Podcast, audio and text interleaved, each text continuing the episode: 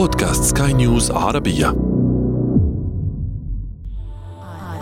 عالمنا عالمهم. عالمنا عالمهم.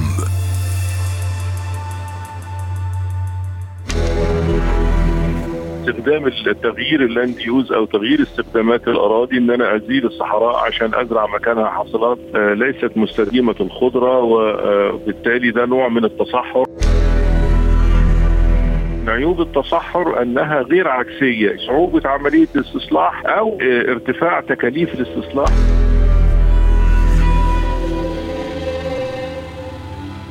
التصحر جفاف لا نبات ولا عشب ولا أشجار منطقة قاحلة أو شبه قاحلة. اذا نتحدث في هذه الحلقة عن التصحر. هو أكبر تهديد للبشرية ولكل الكائنات الحية أكبر التحديات التي نعيشها في عصرنا الحديث. وتدق ناقوس الخطر. هدر لسلة الغذاء العالمي. هنا لا نتحدث عن الصحراء أو غزو الصحراء لاراض زراعية بل نتحدث عن تدهور الأرض الزراعية وعن تقلصها. ولكن ترى ما هو التصحر؟ ولماذا يحدث؟ تتعرض التربة لحالة من التدهور الذي يؤدي إلى تدهور الحياة النباتية الزراعية ومن ثم تؤدي إلى فقدان التربة والقدرة على الإنتاج الزراعي. ويساعد على ذلك ارتفاع ملوحة التربة التي تؤدي إلى الجفاف واستخدام الأسمدة بشكل عشوائي وكثرة الاعتماد على محصول واحد. وبالتالي تقل خصوبة التربة ومع الوقت تتصحر. وإذا حدث وتم إزالة الغابات فهو نوع آخر من أنواع التصحر بسبب التدخل البشري والتغيرات المناخية بالإضافة أيضا إلى الرعي الجائر وأساليب الري السيئة والاحتباس الحراري. فقرة هل تعلم؟ هل تعلم أن الزراعة المكثفة تستنزف العناصر الغذائية المهمة من التربة وبالتالي تنعكس على خصوبة التربة وتؤدي إلى التصحر؟ عالمنا عالمهم. عالمنا عالمهم.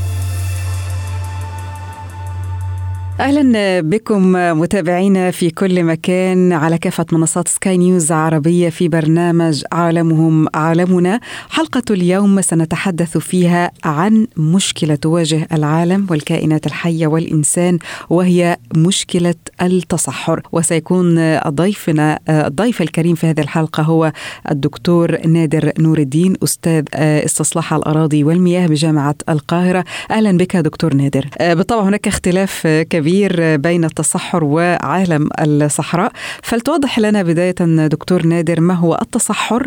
التصحر هو تحول الأرض الزراعية من أراضي منتجة إلى أراضي غير منتجة شأنها شأن الصحراء أي أن الأراضي الزراعية هي التي انضمت إلى الصحراء وأصبحت شبيهة لها لا تنتج لا غذاء ولا كساء ولا أعلاف ولا مواد طبية وعطرية وصيدلانية وورود كما هو ما تنتجه الأراضي الزراعية بل توقفت عن الإنتاج وأصبحت شأنها شأن الصحراء.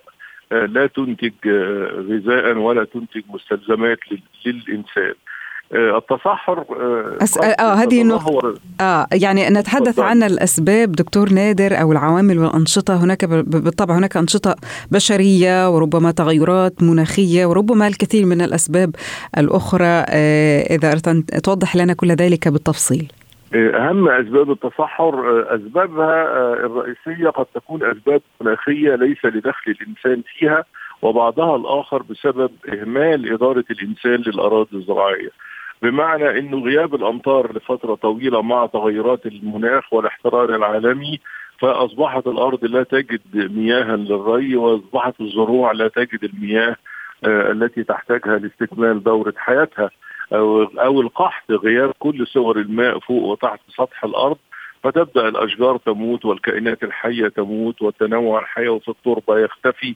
ده دي أسباب طبيعية قد تكون الانجراف بالرياح الشديدة كما يحدث في رياح الخمسين في الشرق الأوسط رياح شديدة قادمة من الصحاري وتسمى الطوز في بعض دول الخليج تجلب كميات كبيرة من الرمال.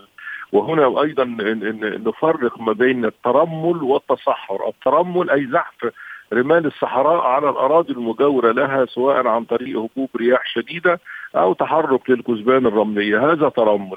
أما التصحر كما قلنا هو إن الأرض الزراعيه لم تصبح ارضا زراعية ولا وليست قادرة على إنتاج الغذاء وفقدناها إلى الأبد.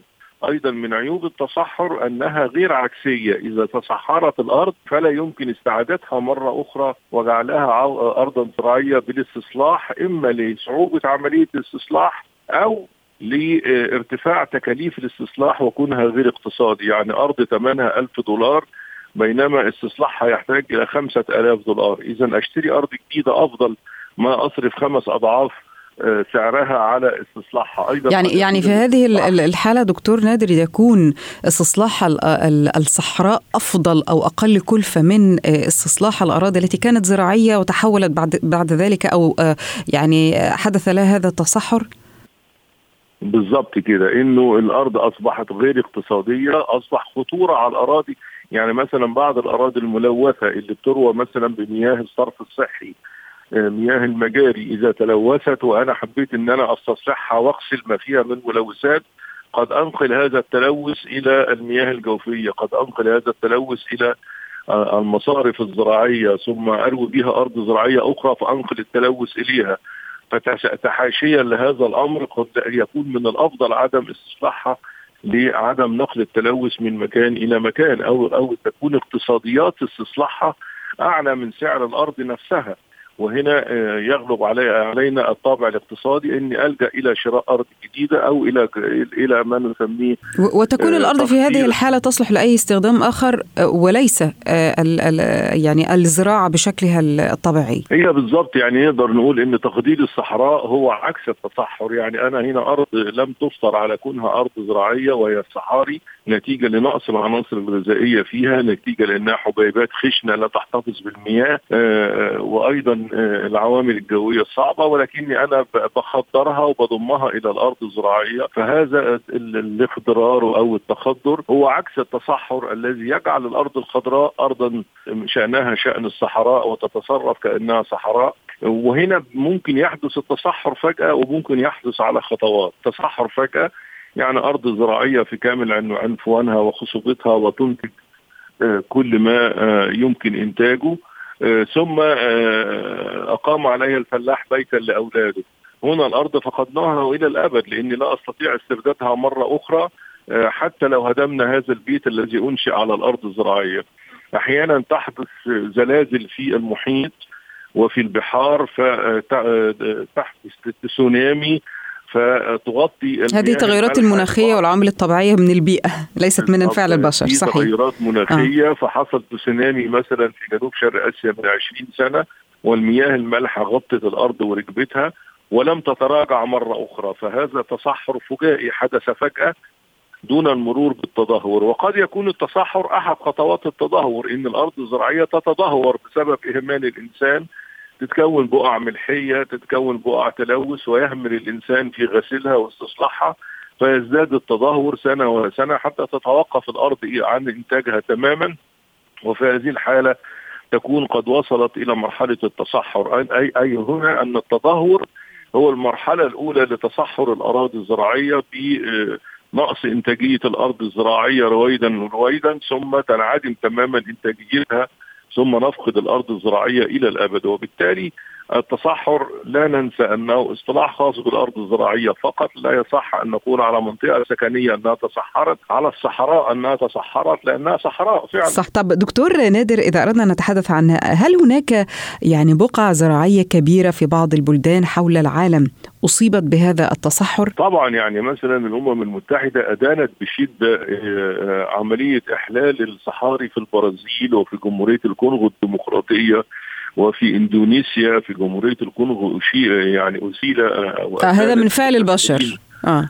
من بفعل البشر أزالوا نحو خمسة ملايين هكتار من الغابات آه، من أجل الاستفادة بأخشابها وما زرعوش أشجار بدلها وبالتالي ده نوع من التصحر. ولم يكن هناك زراعة اقتصادية كما ذكرنا في الحلقة السابقة؟ بالضبط يعني إنه هنا استخدام التغيير ال land use أو تغيير استخدامات الأراضي إن أنا أزيل الصحراء عشان أزرع مكانها حاصلات ليست مستديمة الخضرة وبالتالي ده نوع من التصحر أو إني أبني أشيل صح أشيل غابات كما في إندونيسيا عشان أبني مكانها مدنا سكنية. هذا تصحر لأننا فقدنا مساحات خضراء وإلى الأبد ولا نستطيع استرجاعها. فبالتالي في أماكن زي ما قلنا أماكن الغابات مثلا الكونغو فيها نحو 220 مليون فدان أو 100 مليون هكتار من من الغابات. الأمازون فيها مساحات كبيرة تم إزالتها لزراعة الوقود الحيوي وإقامة مساكن. كل ده تصحر يفقد الأرض رئة خضراء تمتص غازات الانبعاثات الغازية آه هذه هي النقطة بقى التي كنت أود أن أتحدث عنها الأضرار المباشرة دكتور نادر على الإنسان وعلى الكائنات الحية وعلى البيئة بشكل عام بسبب التص... يعني ما يقوم به البشر من هذا التصحر الذي يصيب الأراضي الزراعية؟ شوفي الأرض الزراعية هي مصنع دائم لإنتاج الغذاء لا يبلى ولا يفنى. يعني إحنا من قديم الازل الأرض الزراعية في مصر من 7000 سنة منذ عصر الفراعنة. تزرع وتعطي إنتاجها ولا تتوقف عن الإنتاج ابدا. معنى إنه مش زي المصنع عمره 100 سنة ويتهد ويقيم مصنع. لا الأرض زراعية أرض منتجة. وإلى الأبد الموارد الطبيعية كالشمس والبحار والمحيطات بالضبط ليه؟ لأنها هنا هي مورد طبيعي بيعتمد على اشعه الشمس تعتمد على خصوبة الأرض إذا الإنسان زرع الأرض دون أن يعوض ما تستهلكه الإنسان من غذاء يأكله من من داخل الأرض بأن يضيف أسمدة كيميائية وأسمدة عضوية هذا أيضا ممكن يؤدي إلى التصحر لأنه بيؤدي إلى ندوب العناصر الغذائية من التربه تراكم الأملاح في في الأرض إن الإنسان يروي بآبار مياه مالحة أو بمياه صرف صحي أو صرف زراعي ملوثة للأرض أيضا قد يؤدي إلى تدهورها ثم تصحرها. والأسمدة أيضا الكيميائية دكتور نادر؟ الأسمدة الكيميائية زي ما هي مفيدة قد تكون سامه في كثير من الأحيان زي الأسمدة النتراتيه تؤدي إلى احتراق الأشجار تؤدي إلى إصابة عند وجود وفرة من عنصر النيتروجين في الغذاء يؤدي إلى الإصابة بأمراض القلب الطفل الأزرق في الأطفال عندما يشربون مياه ملوثة بالتترات وبالنيتروجين إذا إحنا هنا كل الأمور في التعامل مع الكيماويات واردة ولكننا في التعامل مع الأرض الزراعية يكون بحساب ان أنا بحصل على أعلى إنتاجية من هذا العام والعام القادم أخطط لإنتاجية أعلى وهذا ما نسميه الاستدامة أي أن أحصل على أعلى إنتاج دون أن أخل بحق الأجيال القادمة فإنها زي ما أنا تسلمت الأرض خصبة ومنتجة أسلمها للجيل التالي أيضا خصبة. يعني حتى دراسة حديثة صدرت في إنجلترا بتقول أن محتويات الخضروات الطازجة الآن من الفيتامينات والعناصر الغذائية والأملاح نقصت 50% عما كانت عليه من 100 سنة ليه نتيجه للزراعه الكثيفة. بننتج دلوقتي يعني بنستخدم تقاوي أو بذور عالية الإنتاجية فده بتسحب من غذاء الأرض كتير. إذا الأرض تحتاج إلى تعويض زي ما بناخد منها لازم نديها جزء من أرباحنا عن طريق أسمدة عضوية وهذا أفضل أو أسمدة كيميائية بحساب إنما الحفاظ على الأرض الزراعية من التصحر من الإدارة السيئة للإنسان استخدام مياه مالحة في الري استخدام مياه صرف صحي أو صرف زراعي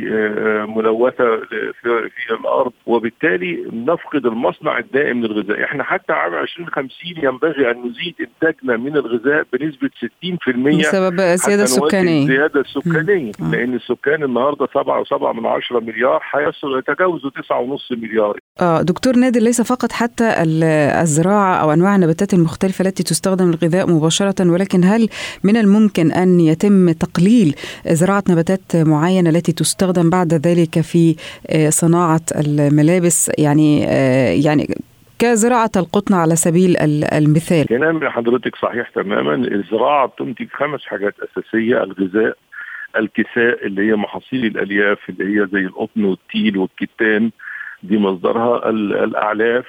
الأعلاف علشان نطعم منها المواشي والدواجن اللي نتغذى عليها بعد كده الإنسان يستفيد منها.